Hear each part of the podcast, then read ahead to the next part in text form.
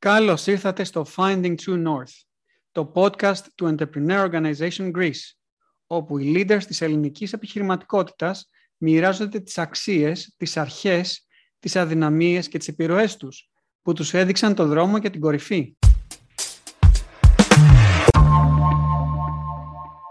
Καλησπέρα σε όλους. Είμαι ο Ανδρέας Κωνσταντίνου.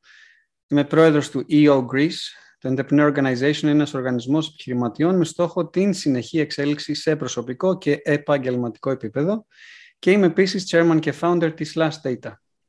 Μαζί μου σήμερα έχω τη χαρά να έχω τον Πολ Τσουλούφρη που είναι μεταξύ άλλων ε, πρώην CEO της Domino's Pizza και serial entrepreneur ε, και του αρέσει πάρα πολύ το entrepreneurship ε, ασχολείται πολύ με διάφορα σχήματα, θα μας τα πει σε λίγο.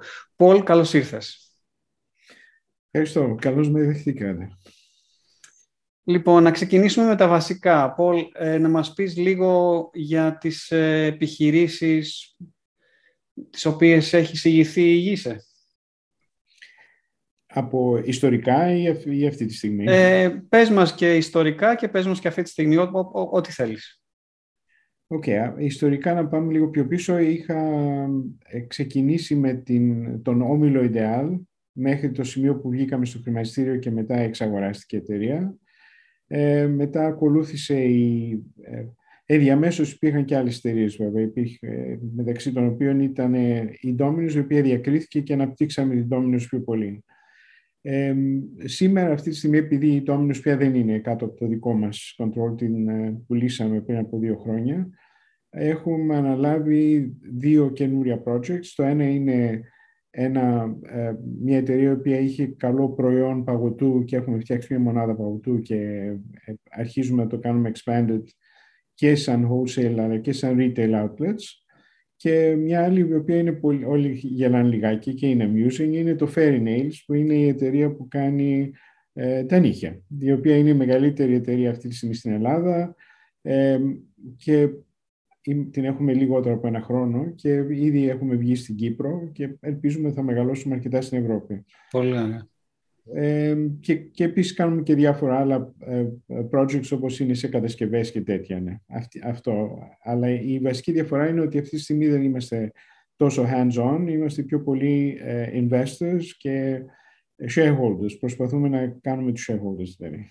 Πολύ ωραία. Και αυτό που σε οδηγεί στο entrepreneurship τι είναι; Α, είναι exciting. Είναι το, το risk return σε σχέση με την με το πώς θα εξελιχθεί. Είναι το συνεχές changing environment που έχουμε και νομίζω ότι you adapt to it και προσπαθείς να ανταγωνιστείς ε, σε, ανάλογα με την αγορά όπως είναι και τα λοιπά. Και στην Ελλάδα έχουμε ιδιαίτερα περίεργο ανταγωνισμό θα έλεγα. Ναι.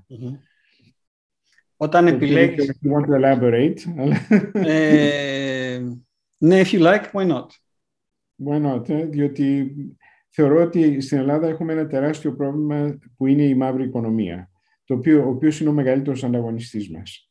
Και αυτό ε, είναι πάρα πολύ δύσκολο να καταφέρει κανείς να το αντιμετωπίσει, διότι πρέπει να έχεις, να, ή θα είσαι μεν πιο ακριβώς, γιατί δεν μπορείς να μην είσαι, αλλά από την άλλη μεριά πρέπει να δώσεις τόσα ε, add-ons, differentiation κτλ. για να μπορείς να υπάρχεις, διότι αλλιώς καταστρέφεσαι. Οπότε θεωρώ ότι αυτός είναι ένας πολύ συχνός ανταγωνισμός ε, έως ότου φτάσει σε ένα critical size που μπορείς να ανταγωνιστείς λόγω volume. Mm. Πώς επιλέγεις τις εταιρείες, Μίλησες για Fairy Nails, μίλησες για εταιρεία παγωτού, πριν για ήταν ναι. εστίαση. Ναι, ε, δεν νομίζω ότι το αντικείμενο με ενδιαφέρει. Μ' αρέσουν οι πιο labor intensive δουλειές, αλλά δεν νομίζω ότι το αντικείμενο παίζει μεγάλο ρόλο είναι η κουλτούρα που αναπτύσσεται στην εταιρεία που έχει σημασία. Άρα κοιτάζεις το business opportunity, κοιτάζεις αν είναι fun, τι κοιτάζεις; Ε, το, σαφώς ε, πρέπει να είναι fun, αυτό είναι προϋπόθεση, αλλά το business opportunity κυρίως ε, να έχεις κάπου να μπορείς να κτίσεις πάνω. Δεν, είμαι τόσο, δεν έχω τόσο μεγάλη φαντασία να ξεκινάω πράγματα από το μηδέν.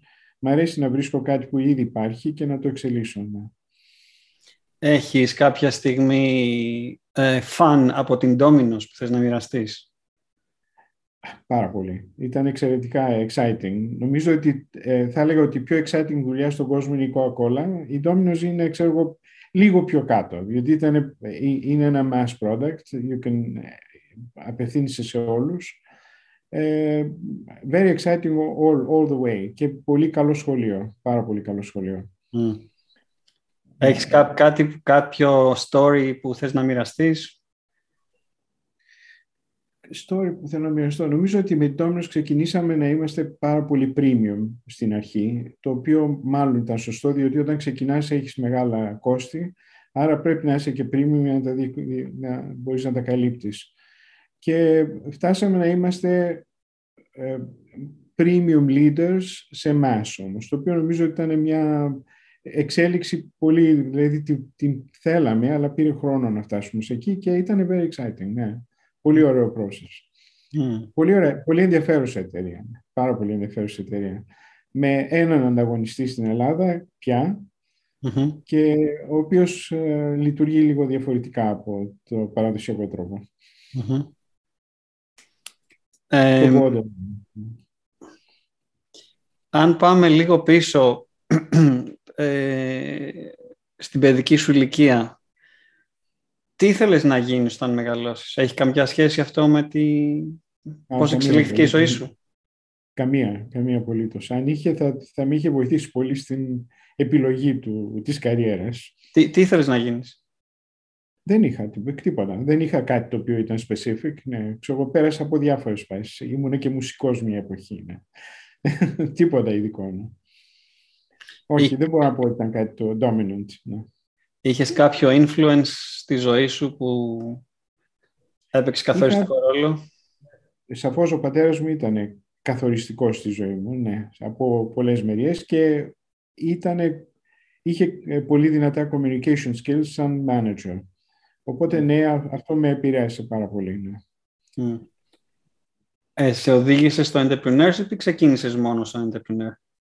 Ε, όχι, δεν ήταν, ο πατέρας μου ήταν ε, δούλευε σε multinationals πιο πολύ. Οπότε ήταν ε, ε, manager σε multinationals όπως ήταν η, έτρεχε για χρόνια την Ideal Standard, τα είδη γυνής στην Ελλάδα. Έχει τρέξει στο νεόριο Σύρου, είχε, ήταν manager όμως. Mm. Εμένα μάλιστα ήμουν πιο entrepreneur από εκείνον, ναι. Mm. Αυτό εξελίχθηκε στο δρόμο. Mm. Ε, άμα πάμε στο, στο επόμενο κομμάτι που είναι οι αρχές και ο τρόπος που σκέφτεσαι και παίρνεις αποφάσεις. Ε, έχεις κάποια αρχή στην οποία δεν βάζεις νερό στο κρασί σου; Ε, νομίζω ότι τα, ε, τα business ethics είναι πολύ σημαντικό πράγμα. Ναι, ναι, δεν βάζουμε. Δηλαδή έχουμε χάσει ευκαιρίες γιατί ακολουθούμε μια... We try to be uh, legal. Και στην Ελλάδα αυτό είναι ένα challenge, γιατί συνέχεια έχεις ευκαιρίες να μείνεις legal για να πας μπροστά. Αυτό το έχουμε τηρήσει νομίζω πάρα πολύ όλα τα χρόνια. Άρα ακαιρεότητα, αν το ακούω σωστά; Ακαιρεότητα, ναι. Integrity, ναι. Ε, έχεις, ε, έχεις χρειαστεί, μάλλον, ποιο, τι ήταν το, σε, σε τι σημείο έχεις στάσει για να κρατήσεις αυτή την ακαιρεότητα, δηλαδή έχεις χρειαστεί να διώξεις κάποιον, έχει χρειαστεί να χάσεις projects; Ε, έχουμε χάσει πολλά projects, ναι, πάρα πολλά projects. Ιδιαίτερα όταν κάποια εποχή κάναμε το μεγάλο λάθος, αυτό ήταν επί Ideal, το Miro Ideal, που προσπαθούσαμε να πάρουμε δουλειές στο δημόσιο και βρήκαμε ένα break wall ε, τελείως μπροστά μας. Αλλά ναι, έχουμε χάσει δουλειές. Ε, νομίζω ότι ε, όσον αφορά το θέμα των ανθρώπων μες στην εταιρεία, πολύ σπάνια, διότι έχουν περάσει πάρα πολλοί άνθρωποι. Είχαμε cases of uh, lack of integrity. Mm. Πολύ σπάνια. Τώρα πώς νιώθεις για, για αυτές τις δύσκολες αποφάσεις; Δεν ξέρω πόσο δύσκολες ήταν. ήταν. Δηλαδή όσον αφορά την αποτυχία στο να πάρουμε δουλειές στο δημόσιο, ε, ήταν μάλλον ε, common sense, απλώς εμείς δεν το βλέπαμε. Ήμασταν λίγο ρομαντικοί εκείνη την εποχή δηλαδή στην κινητή τηλεφωνία, στα, ξέρω, στα, στην, στα καρτοτηλέφωνα, στο ξυστό λαχείο, όλα αυτά. Ήταν αποτυχίες διότι υπήρχε, ήταν δουλειές οι οποίες δεν μπορούσαμε να τις πάρουμε. Δεν έπρεπε να τις πάρουμε, άλλοι έπρεπε να τις πάρουν. Τέτοια πράγματα. Καταλαβαίνω. Οπότε είμαι πολύ happy που δεν είχα σχέση με το δημόσιο μετά από αυτό. Η Domino's ήταν μια... Είχαμε απλώς την αγορά μπροστά μας. Κάποια από τις ε, πιο δύσκολες αποφάσεις που έχεις πάρει; Είναι η τωρινή, ότι προσπαθώ να είμαι shareholder και όχι hands-on manager. Mm. Θες να μας μιλήσεις λίγο παραπάνω γι' αυτό; Ε, είναι δύσκολο, ε, διότι πρέπει κανείς όταν έχεις κάποιον ο οποίος ε, διοικεί μια εταιρεία το να του μπαίνεις στη μύτη όταν επεμβαίνεις, άρα πρέπει να μένεις απ' έξω. Και είναι δύσκολο να κρατάς τον εαυτό σου απ' έξω. Διότι ο καθένας έχει το στυλ του και πρέπει να του δώσει την ευκαιρία να αναπτυχθεί και να κάνει αυτό που πιστεύει ακόμα και αν διαφωνείς. Mm. Δύσκολο, δύσκολο, ναι. Είναι σαν το παιδί που μαθαίνει να περπατάει, αν δεν το αφήσεις να πέσει, δεν θα μάθει ποτέ να περπατάει. Και έτσι αισθάνομαι, ναι. Έχεις, ε, ξέρεις πότε να παρέμεις και πότε όχι; Ή το ακόμα το δουλεύεις; Ε, μάλλον όχι. Δεν ξέρω ακόμα. Αυτή είναι η πιο ειλικρινής απάντηση. Ναι. Το μεγαλύτερο επίτευγμά σου στη δουλειά, κάτι που αισθάνεσαι περήφανος; Ε, δεν ξέρω. Πολύ Αυτό που, ναι, νομίζω ότι μου αρέσει το γεγονός ότι είχαμε ε, μεγάλο loyalty στους ανθρώπους. Δηλαδή, έχουμε σε όλες τις εταιρείες είχαμε ανθρώπους που ήταν πάρα πολλά χρόνια και αυτό εντυπωσίαζε. Οπότε η, η σχέση μας, νομίζω, με, το, με τους ανθρώπους που δουλεύαμε ήταν μακροχρόνιες. Και αυτό το θεωρώ επιτυχία, μάλλον. Ναι, ναι αυτό θα έλεγα, ναι. Ε, θεωρείς ότι ε, τι είναι αυτό που κάνει έναν, ένα σωστό ηγέτη; Τι είναι αυτό που οδήγησε αυτούς τους ανθρώπους, δηλαδή, να μείνουν τόσα χρόνια στην εταιρεία σου; Ε, νομίζω ότι υπήρχε πάντα consideration για τον κόσμο μας, δηλαδή ξέραν ότι ε, είμαστε, να, είμαστε πάντα έτοιμοι να τους καλύψουμε αν χρειαστούν κάτι. Και αυτό νομίζω είχε περάσει, διότι δεν μπορείς να το ε, ανακοινώσεις αυτό το πράγμα, αλλά πρέπει να το αποδείξεις. Αυτό βγαίνει στην πράξη. Και θεωρώ ότι όλοι ξέραν ότι η εταιρεία θα, θα είναι από πίσω τους, θα τους καλύψει αν χρειαστεί κάτι.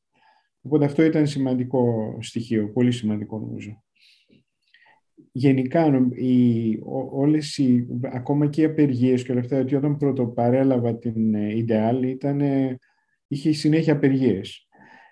Ε, όταν καταφέραμε και πείσαμε το, τα σωματεία και όλα αυτά ότι δεν ήμασταν, ότι θα τους καλύπταμε, διότι όταν κάναμε απεργία τους καλύπταμε, ε, άρχισε και έφευγε αυτή η ανασφάλεια που κάνει τον κόσμο να γυρίζει και να γίνεται να απεργεί και όλα αυτά. Θεωρώ ότι αυτό το πράγμα το εξασφαλίσαμε και βέβαια σε, στο μέλλον σε, πιο, σε μεγάλο αριθμό κόσμου, γιατί είχαμε, έχουμε απασχολήσει χιλιάδες κόσμου. Θεωρείς, θεωρείς αν ήσουν σε άλλη χώρα και όχι στην Ελλάδα, θα ήταν, είχαν πολύ διαφορετική εξέλιξη οι εταιρείες σου; Δυστυχώς ναι. Δυστυχώς, πώς, ναι. πώς δηλαδή; Ε, νομίζω ότι είναι πολύ πιο δύσκολο να πετύχεις στην Ελλάδα από ότι στο εξωτερικό. Καταρχήν θεωρώ ότι, ότι ο κόσμος θεωρεί τους ε, επιχειρηματίες ότι κλέβουν και πίνουν το αίμα του κόσμου. Αυτό είναι το χαρακτηριστικό. Οπότε πρέπει, αυτό δεν ξεπερνιέται εύκολα και μπορεί να το ξεπεράσει ένα κύκλο μέσα σε μια εταιρεία, αλλά το να του βγει απ' έξω είναι πάρα πολύ δύσκολο. Οπότε γενικά σε θεωρούν εκμεταλλευτοί. Έτσι έχουμε μεγαλώσει. Νομίζω έχει γίνει πλήση εγκεφάλου στην Ελλάδα για πάρα πολλά χρόνια ότι το κέρδος είναι κακό, ότι όλα αυτά τα κλασικά είναι. Οπότε για σένα τι είναι αυτό το χαρακτηριστικό ενός καλού ηγέτη, ενός καλού leader; Να έχεις πάρα πολύ καλό κόσμο γύρω σου, καλύτερο κόσμο από σένα γύρω σου. Νομίζω ότι αυτό είναι η δύναμη. Δεν νομίζω ότι μπορεί ένας να είναι... Αυτό τα, αυτά τα μοντέλα έχουν ξεπεραστεί λιγάκι χρειάζεσαι ένα team γύρω σου το οποίο να μπορεί να είναι καλύτερο από σένα. Και να ακούς και να έχεις να μην κολλάς σε πράγματα, αλλά να μπορείς να είσαι ευέλικτος. Το οποίο συχνά δεν, δεν είμαστε όλοι ευέλικτοι, αλλά προσπαθούμε. Ναι, ναι ακούω να μπορείς να παραδεχτείς το λάθος σου. Και αυτό βεβαίως, ναι. Σαφώς, ου, λάθη, δόξα Θεός πολλά. Ναι. Οι Ιαπωνέζοι λένε ότι το λάθος είναι ευκαιρία να μάθεις. Και είναι μια πραγματικότητα αυτό. Ναι. Ε, θεωρείς οι περισσότεροι μοιράζονται αυτό το, την άποψη; Δηλαδή ότι ο ηγέτης είναι αυτός που πρέπει να περικυκλώνει τον εαυτό του από πιο ικανούς ανθρώπους; Ε, δεν νομίζω ότι είναι. Ε, συνήθως δεν, δεν πιστεύουμε αυτό. Δηλαδή, όταν κρίνουμε ξέρω, ένα ηγέτη μιας χώρας όπως είναι ξέρω, ο Μπούς τον θεωρούμε ότι δεν είναι τόσο ηγέτης. Αλλά μπορεί η ομάδα του να είναι, τελικά να τον κάνει ηγέτη. Ο Ρέγκαν δεν ήταν ο, ο τέλειος ηγέτης σαν ηγέτης, αλλά η ομάδα του ήταν τέλεια γύρω του. Mm. Οπότε, ναι, υπάρχουν και, υπάρχουν και δύο, τα δύο μοντέλα. Το εύκολο μοντέλο είναι να διακρίνεις κάποιον ο οποίος κάνει πράγματα από μόνος του. Mm. Δηλαδή, ο, χωρίς να δεν έχω καμία εκτίμηση, αλλά ο, ο Τραμπ, πάνω χάρη, είναι σαφώς το μοντέλο του ηγέτη που εκείνος παίρνει αποφάσεις και mm. μετά η ομάδα της καλύπτει γύρω του. Προσπαθεί να τις καλύπτει. Δεν άκουγε την ομάδα του καθόλου. Εγώ θεωρώ ότι αυτό είναι αποτυχημένη ηγεσία. Ναι. Βλέπεις κάποια διαφορά στους νέους σε σχέση με τους παλιούς ηγέτες στην Ελλάδα, δηλαδή τα νέα παιδιά που αναλαμβάνουν CEOs. Πολύ καλύτεροι. Πολύ, μέρα με τη νύχτα, ναι. Νομίζω ναι. ότι το παλιό μοντέλο έχει πεθάνει και αν δεν έχει πεθάνει όπου έχει πεθάνει πρέπει να πεθάνει. Τι είναι βλέπεις, Θεού είναι. Τι βλέπεις αυτά τα νέα παιδιά; Ε, νομίζω ότι βλέ, έχω, βλέπουν τελείως διαφορετικά πολλά πράγματα και νομίζω ότι έτσι πρέπει να τα βλέπουμε. Δηλαδή δεν είναι παραδοσιακοί και κάνουν ε, άλματα τα οποία δεν θα τα κάναμε με τον παραδοσιακό τρόπο. Οπότε βλέπεις ε, innovations που δεν τα φαντάζεσαι και νομίζω ότι αυτό εξισώνει και την αδυναμία της χώρας μας σε σχέση με άλλες χώρες. Σε μεγάλο βαθμό. Το πιο δύσκολο πράγμα του να είσαι entrepreneur; Ε, εκτός του γεγονότος ότι το περιβάλλον νομίζει, δηλαδή όλοι γύρω σου νομίζουν ότι είσαι κρούκ, αυτό είναι δύσκολο, ναι. Ε, είναι δύσκολο επίσης το γεγονός ότι πολύ συχνά οι αποφάσεις, δεν, επειδή δεν έχει κανείς σφαιρική εικόνα, τις κρίνει μονομερός. Mm. Ενώ πολύ συχνά υπάρχουν θέματα τα οποία δεν τα ξέρει κάποιος και σε κρίνει, ναι. Αλλά νομίζω το μεγαλύτερο πρόβλημα είναι το περιβάλλον που ξεκινάει με αρνητικό perception του entrepreneur. Ναι. Ναι, και, και εμένα γι' αυτός, γι αυτό το λόγο δεν μου αρέσει η λέξη ηγέτης, γιατί έχει αρνητική ναι, στα ελληνικά. Ναι, έχει λίγο τάση δικτατορική. Ναι. Σωστά, σωστά. Στις επόμενες γενιές των, ε, των managers και των leaders, τι, τι θέλεις να εμπνεύσεις; Δεν ξέρω, δεν είμαι τόσο, τόσο sophisticated από τέτοια πράγματα. Too sophisticated, ναι.